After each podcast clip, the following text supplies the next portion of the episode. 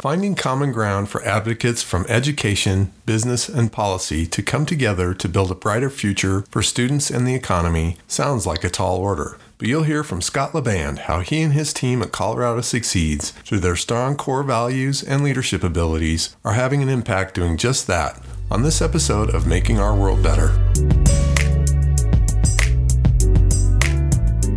Welcome to the Making Our World Better podcast where you will find motivation and encouragement through lively conversations with inspirational people who every day are making our world a better place. Now, here's your host, Jay Clark. Welcome to the podcast. I am Jay Clark, and I'm excited to share a conversation with Scott Laband, president of Colorado Succeeds. Scott's been with the organization since 2010 and is on a mission to unlock opportunity for all young people and make Colorado the best place in America to raise a child and grow a business. Can't wait to hear more. Prior to Colorado Succeeds, Scott worked as the legislative director for Colorado Senator Mike Johnston, where he oversaw the policy agenda and served as the point person for both internal strategy negotiations with other Colorado state legislatures and external relations and coalition building with advocates and interest groups. Wow. Scott began his career in business as an associate at HVS International and went on to a leadership role with the Qdoba Restaurant Corporation. He's a founding board member of Rocky Mountain Prep, a charter management management organization with three high performing public schools in Denver and Aurora. Awesome. Scott graduated from the University of Colorado at Boulder with a degree in business administration and earned a master's degree in education, leadership, and organizational change from the University of Denver. Most importantly, Scott and his wife are parents to three children. Scott, thanks so much for being here today. It's a real pleasure, Jay. Thanks so much for your time. Awesome. Well, start off simple. Tell me how you would describe Colorado to Succeeds to somebody that doesn't know anything about it. You know, the easiest way to think about Colorado Succeeds is actually like a chamber of commerce that only focuses in on education and workforce development. Oh. And so we're a group of businesses from around the state. Uh, it's one network. We are exclusively nonprofit and nonpartisan, but we try to bring the business voice together to say, how can we roll up our sleeves and be a partner to educators, to leaders in government, to uh, you know leaders across uh, post-secondary education? Just where can we fit in and, and create value for young people today? Because we know it's our future talent pipeline.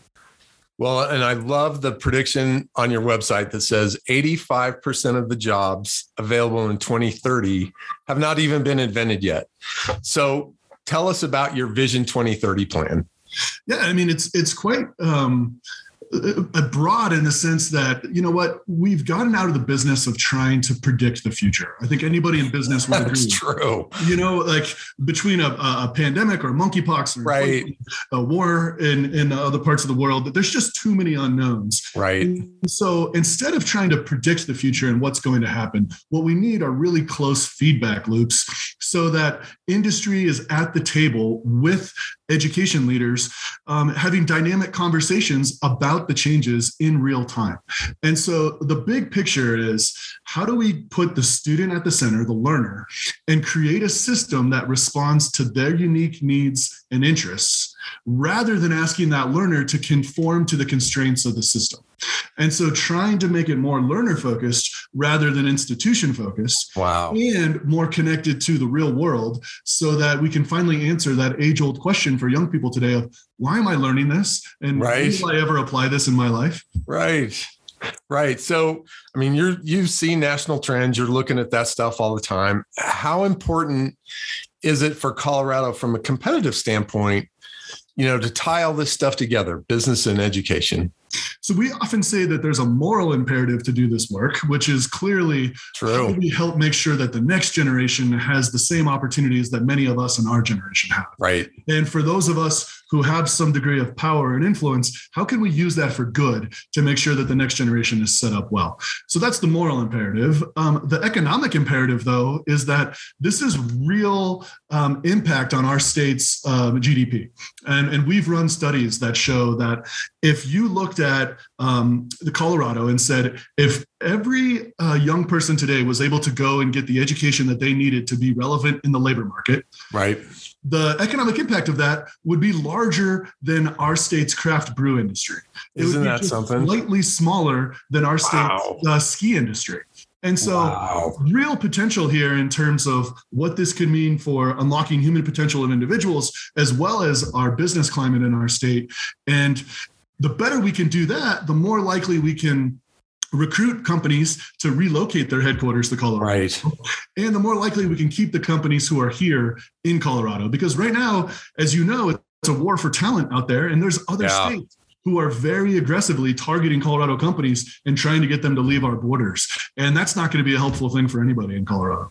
Right. So, I mean, you've got a lot of members uh, in the organization. I mean, is it pretty much a straight line between a strong education system being good for business? I mean, the impact is that's pretty much a straight line, right? It is. You know, that's our tagline is great schools are good business, but we also know that great schools make great communities. And right. um, great schools mean that, you know, the employees of companies are able to send their kids right. to, to, schools that they have confidence in, that they're going to be successful at. Um, and it means that the talent pipeline is ready and equipped in Colorado to meet the, the demands for growth. And, and, you know, I'm sure you've heard we're a state that imports a lot of talent. And what right. would it look like to grow our own in a homegrown way as right right. to being reliant on the fact that you know we have this beautiful um, uh, mountains and geography and a recreational industry and a lot of things that people come to Colorado to for. But right. it'd be nice to not be reliant on that for uh, filling the talent gaps right. in our state's labor market. Right. So.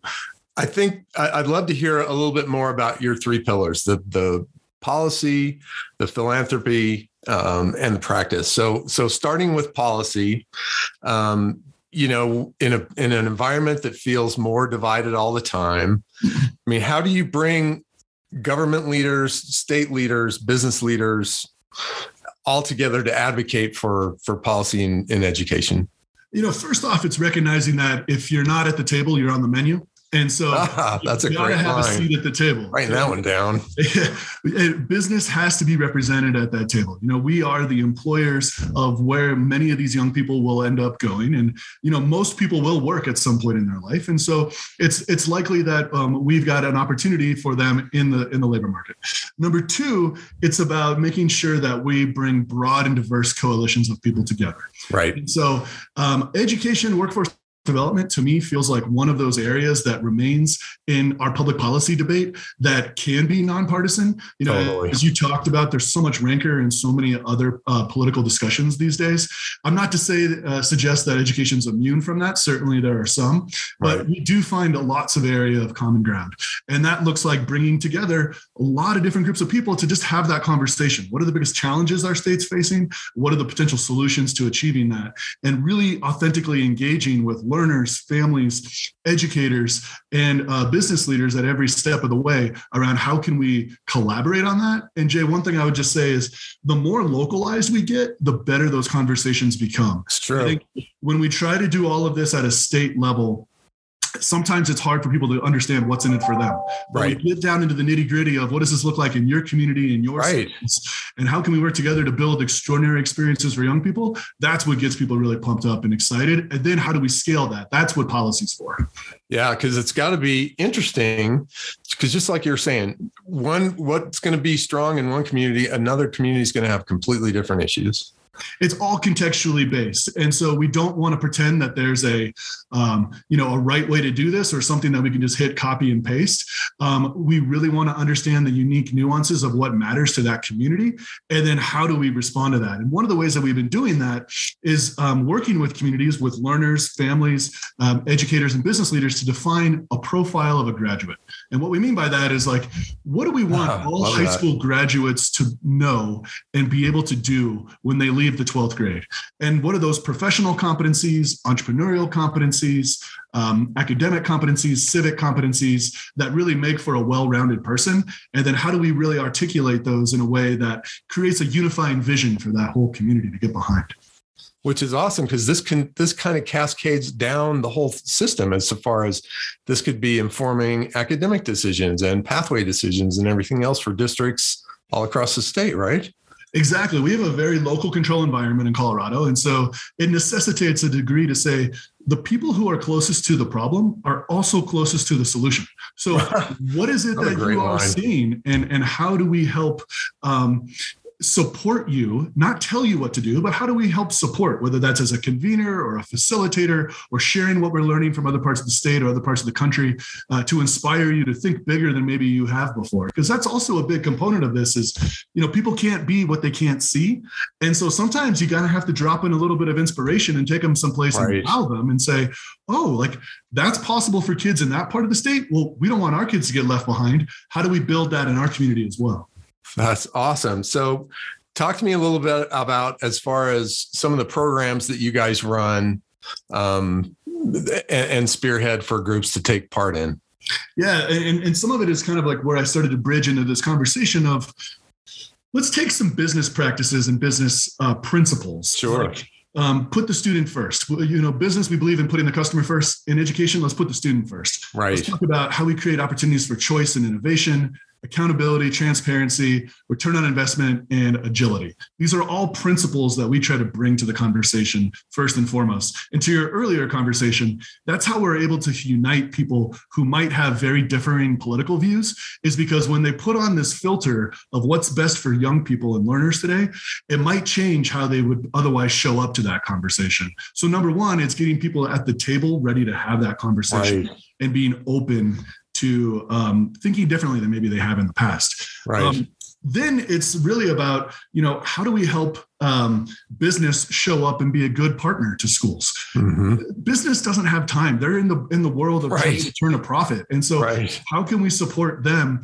and build capacity so that it's very plug and play? It's a it's a little bit turnkey where we can say these are the things that we know work when it comes to engaging with a school district. We want to help coach you on those things so that when you show up, you can have maximum return on investment of your time, and we try to tee up high value, high leverage opportunities that are very efficient efficient in low time. And then on the same side, on the on the school side, trying to go to them and say, okay, you got one crack to talk to business. Let's get all of our things lined right. up you know, and right. let's start talking in a business language. You know, what are your goals? What are your objectives? What are your key results? How are yeah. you going to measure these things?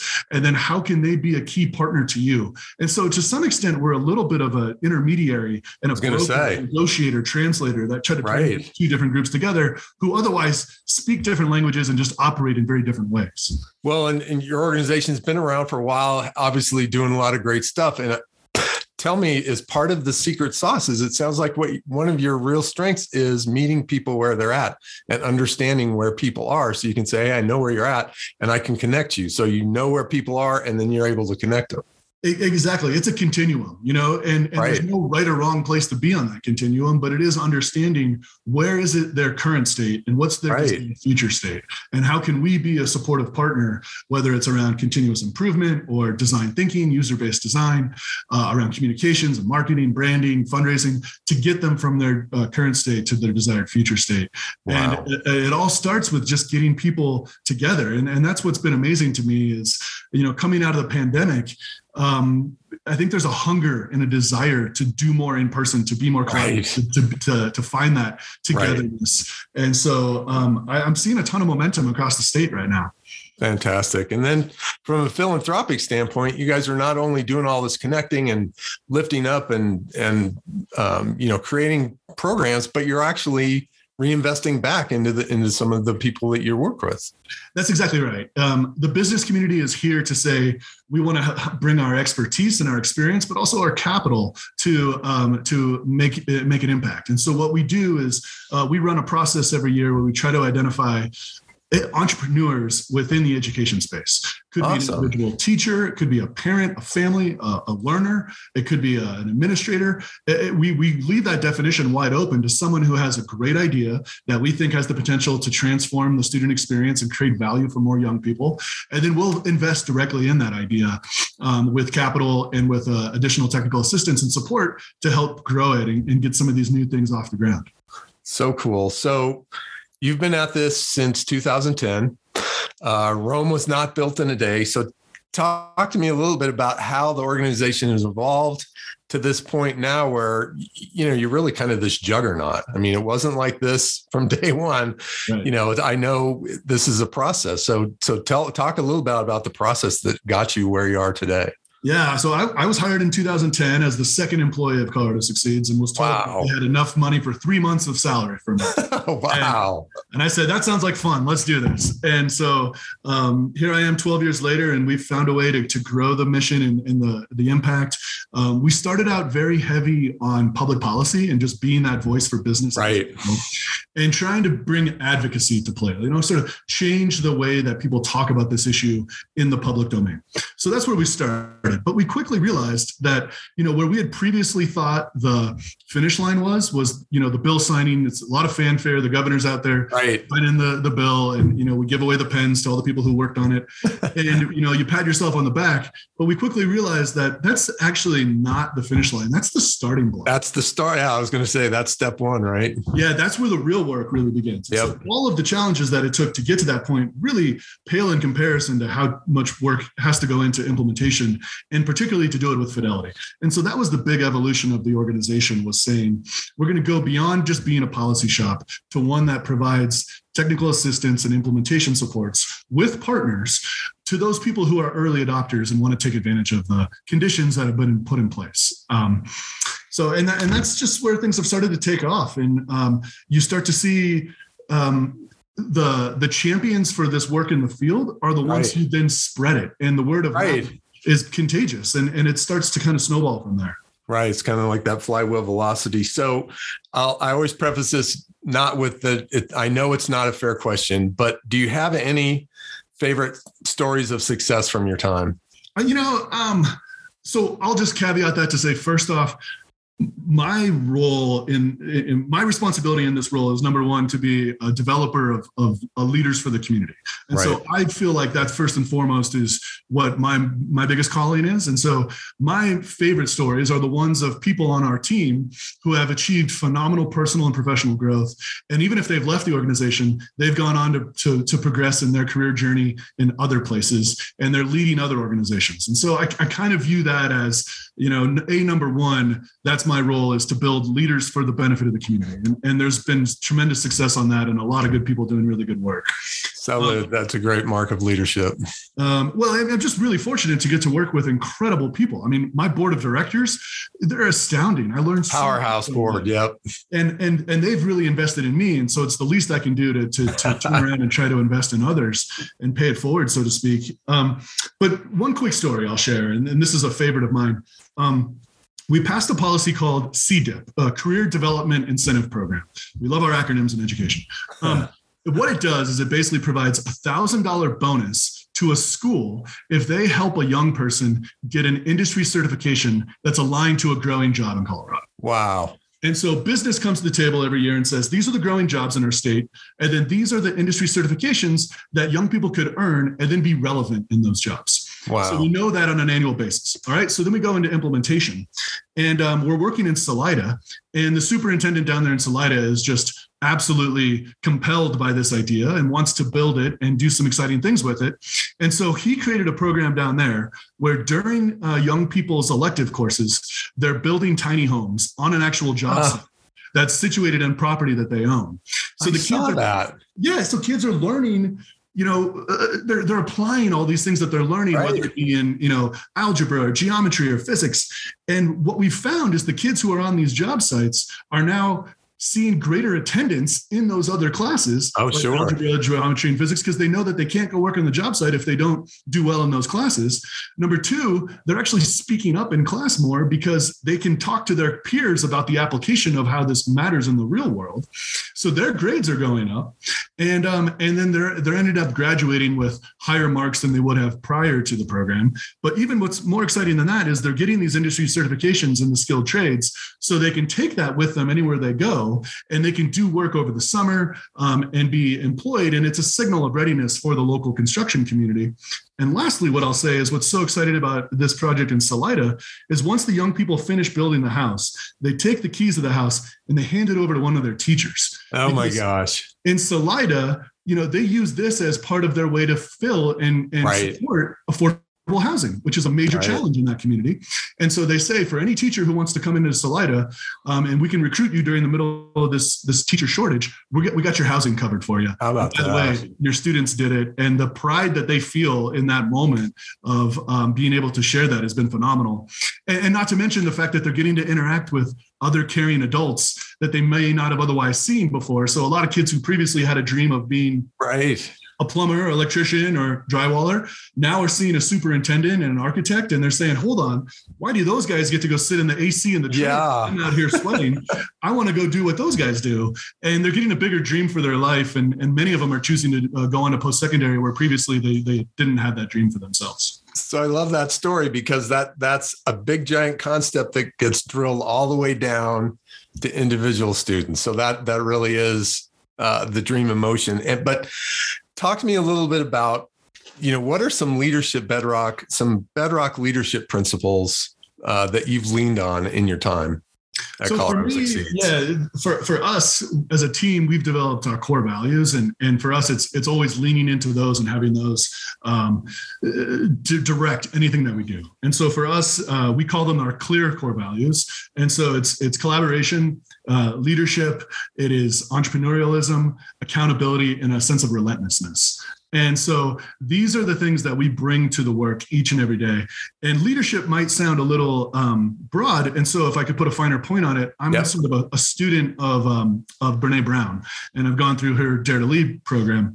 And um, I really look at leadership as like identifying potential in people, systems, or processes, and having the courage to develop that potential to its fullest possible state. And courage all comes back down to are you willing to be vulnerable? Are right. you willing to be authentic? Are you right. willing to show up with a degree of humility and not pretend that you have all the answers or know everything, right. but really ask great questions? And um, that has been, I think, a bedrock principle for our organization as we try to get better is not thinking about how we come up with the best answers, but how we come up with the best questions so that we can really grapple with things that matter. Well, and I think going back to what you said earlier, that it also takes a little bit of courage to have people work for you that might be smarter, might know more and everything else. But that's being vulnerable enough to say, hey, I'm not the smartest guy in the room. I want you to be really smart on this whatever that may be. Absolutely. I was actually just talking to my board a couple hours ago about this, and um, my number one job is to hire people who are smarter than me. Right. And, and, like, if I'm not doing that, then I'm not doing them the the service that that I need to be doing for the stewardship of this organization. And I fully expect the people around the table to all be smarter than me, which means I need to talk less and listen more. Right. You know. Right the right. ratio is two ears and one mouth for a reason. Yep. So I need to continue to, to be asking the right questions and pulling their expertise in. Um, and again, that whole concept of they're closer to the problem, they're closer to the solution. So how do we really bring that into play?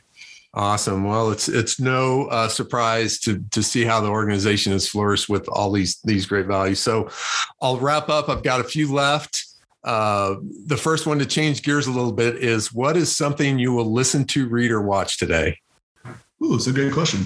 Um, so I'm, I'm actually, um, uh, uh, it's not in my bag right now, but um, it was yesterday. And um, I'm reading this book around um, uh, the 15 commitments of courageous leadership. And just a phenomenal book.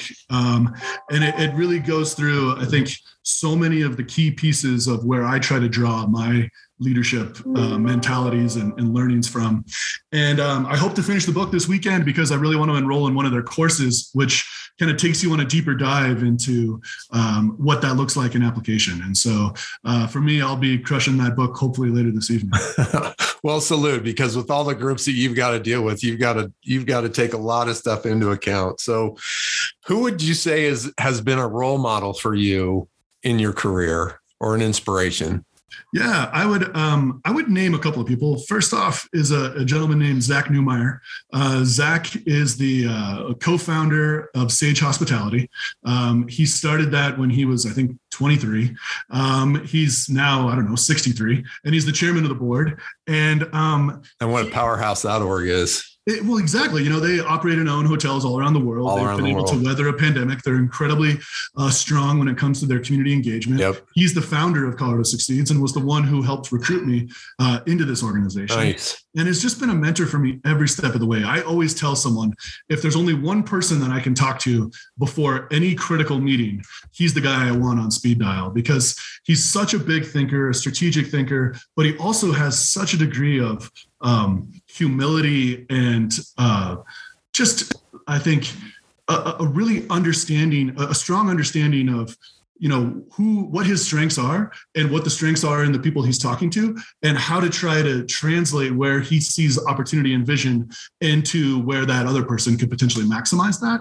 And so he's just been an amazing coach and, and partner every step of the way. I'm just so grateful to to learn from him it's always cool to have people that you aspire to be like um, and this is another one that's not fair but outside of colorado succeeds is there an organization out there that you, that you really admire the work they're they're doing or want to give a shout out to? And knowing that you deal with hundred members, that's kind of like a Sophie's choice question. So I'll I'll give you a pass if you can't answer.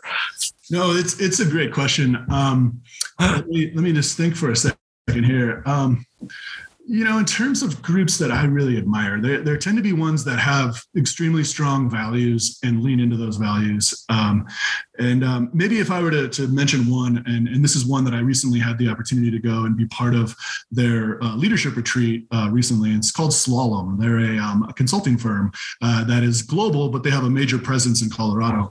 Um, and it, it's just rare to me to see companies of that size have such a strong commitment to the values of the organization and this fundamental belief in we're here to do well while doing good. And, and so they really do believe in community investment and change at a systemic level on issues that really matter to them. And so they've stepped up and have helped support us on the education side in really deep and meaningful ways. Um, and they just they have a sense of urgency uh, around the work that you don't oftentimes see in uh, in business, where it's not just about an urgency to grow and to turn quarterly profits. It's an urgency to drive impact at the system level, the state level, the the uh, uh, community level. And um, I had a chance to see that in person when I went to the leadership retreat, and, and it was just completely inspiring to be around, you know, a thousand of their leaders who are all fully dedicated to this. Well, and think of that because you know, you see a lot of different organizations, you're exposed to a lot of different things. The ones that are doing really well, especially today, coming out of the pandemic and all this other stuff, are those that are really driven by having an impact. They're not driven by, you know, all the other stuff is almost a byproduct, the business success, but having the impact is really the driver. Yeah. And I, I sense that from them. They all realize we're only here for a limited amount of time. Right. You can't take it with you. And so what's the legacy you're going to leave behind?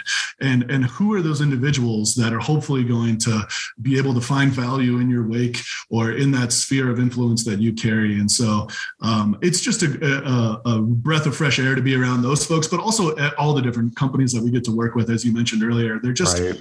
very, very committed to the work and, and really passionate about um, about leaving that legacy and, and building something for that next generation. Well, if somebody's going to step up and, and work with you guys, that's they're obviously already already pretty much there. So my last one will be uh, if somebody wants to get involved, learn more, where do they find you? Yeah, so we're online, uh, coloradosucceeds.org. Um, we're also on LinkedIn. We're also on, um, uh, you know, all, all social media, Twitter. Um, but please feel free to, to reach out directly to me. I'll, I'll provide my contact information here, or uh, Jay, if you want to share it after the fact. But it's just first initial last name S Laband at coloradosucceeds.org. Um, L A B A N D. Feel free to drop me a line if, if you want to talk more about how you can get engaged in the work. Would be more than happy to to think about all the different things that we're doing across the state and how people could uh, could jump into that and, and create real value for a lot of young people out there. Fantastic. I'll put all that in the show notes with the contact info. Scott, keep up the great work. This has really been inspiring. I've got a lot out of it. I know the listeners have too. So thanks a ton. It's been a privilege and thank you. Really, uh, really grateful for the opportunity, Jay. Thanks so much for what you do.